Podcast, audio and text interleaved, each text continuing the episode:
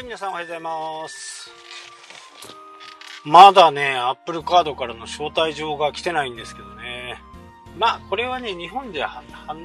のー、招待メールは来ないかなとは思うんですけどね。まあ、速攻ね、欲しいなと思うカードの一つですね。はい、ということで、まあ今日はね、なんか、いろいろ最近の出来事なんかをね、えー、お話したいなと思います。まずね、本当に楽しみにしていた IKEA が札幌進出を断念したという形ですね。やっぱりね、ニトリがあるせいだということではありましたね。ただやっぱりね、こう、札幌というとね、どうしても海がある。あれが、こう、最大のね、えー、ネックかなっていう風なね、感じではあるんですよね。JR はね、青函トンネルがあるんで、それで繋がるんですけど、やっぱり輸送とかっていう風になるとね、トラックで運べるようなね、第二青函トンネルも、えー、一応消えては浮かび上がり、消えては浮かび上がりみたいな感じで、もしかするとね、車専用の青函トンネルが僕が死んだ頃かなできるのはね、きっとね。まあそのくらいまだまだ果てしない時間がかかるのではないかなとは思いますけどね。ただまあ、あのー、青函トンネルを作った縦穴とかね、その辺の、えー、ゼロからスタートするわけじゃないんで、後期は相当早いらしいですね。まあやっぱりね、日本の技術は、世界に誇れる技術をね、いっぱい持っているんで、そういう技術をね、結集し、結集してね、トンネル作るなんて、そうかん、あのー、難しいことではないのかな。まあただお金がね、えー、かかると。で、現に JR 北海道も、あのトンネルを管理するのに相当のお金をがかかっているんですよ。で、実は、まあ、トンネルといえばね、こう水が出てこないイメージがあると思うんですけど、まあ、すごい量のね、水がこう出てくる。それをしっかり処理してるっていうことでね、ポンプで組み上げて、また海水を出してるみたいなね、えー、形になってるんで、その維持費がかなりた、かなりかかっているっていうね、噂ですね。ま、実際どうなのかわからないですけど、まあ、北海道はね、あの、来たことがあってもわからない方多いと思うんですけど、広いんですよね。で、そこに対して JR 北海道なんかは相当の路線の線路の長さを持ってるんで、それを保守管理していくとやっぱり大変なお金がかかるわけですよ。えー、150円とか200円の運賃をもらうのに800円とか1000円とかかかる。なので、えー、多分 JR 北海道自身はもう本当に主要なところしか電車を走らせないのかなっていうふうにね、えー、思います。函館から、えー、旭川、北見、で、えー、札幌から釧路。まあ、この路線ぐらいかな。多分残すんだったらね。まあいろんな問題はあるにせよ、やっぱりね、背に腹は変えられないという形なんで、あとは大体こう、第三セクターみたいな感じにね、えー、なるのかなと。まあ JR 自身が今までほとんどのこう、ところでね、そういう風な形で新幹線が、と被る部分は、どんどん切り離していってるんでね、そんな感じになるのかなっていう風にね、思いますね。まあ旅もね、JR の旅もいいんですけどね。今年のね、春、4月かな ?4 月ぐらいにね、フェリーが安かったのをね、見逃してたっていうのがね、ちょっとこれが痛かったかなっていう。そのフェリーは、新しくね、できた苫小牧、えー、室蘭から宮古までのね、えー、東北の宮古ですよ。までを走っている船だったんですけどね、それがね、4割引きぐらいになってて、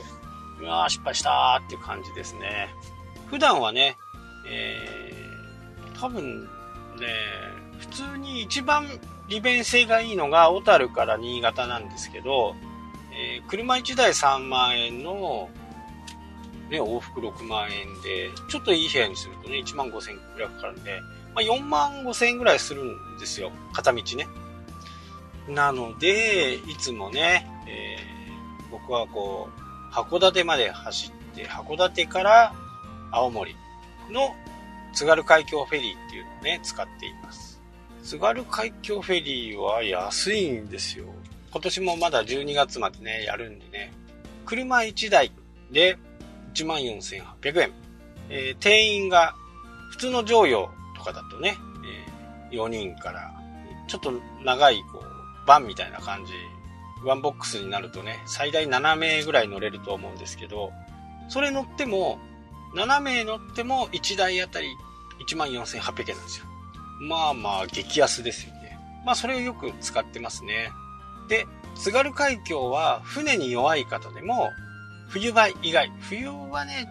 ちょっとやっぱり揺れるかな。少し揺れるかな。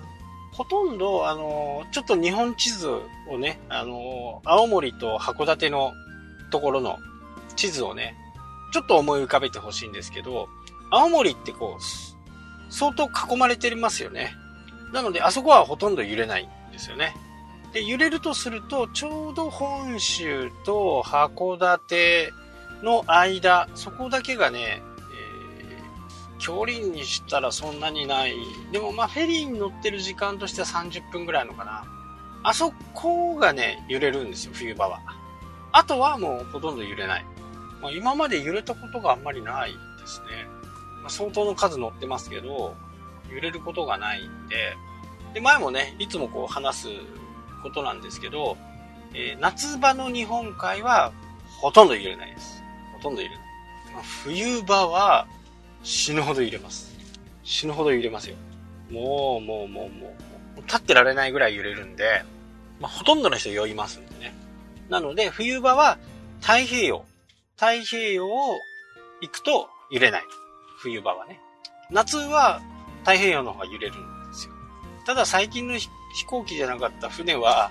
スタビライザーとかね、えー、いろんなこう、機能がついているんで、揺れづらくはなってますよね。えー、特に心臓線、去年ぐらい、去年今年とね、すごい心臓線が出たんですよ。いっぱい量がね、いろんな各社から心臓線が出て、やっぱり心臓線はね、こう、もちろん新しいしね、綺麗だし、とてもいいですよね。だから心臓線を狙ってこう乗ったりとか、するとね、旅も楽しくなると思います。ぜひね、えー、乗ってみてください。うんと、小樽から、小樽、新潟で、小樽から行く分にはね、すごく時間的にもいいんですよ。小樽を5時に出て、朝9時に新潟に着くんですね。で、新潟から帰ってくるときって、ほんと中途半端な、えー、昼の12時に出て、朝の4時半ぐらいに着くみたいな。いや、小樽で何してんねんっていうことなんですけど、一応フェリー会社の配慮で、6時ぐらいまでは船内に残ってていいよっていうふうにね、えー、言われてますんで、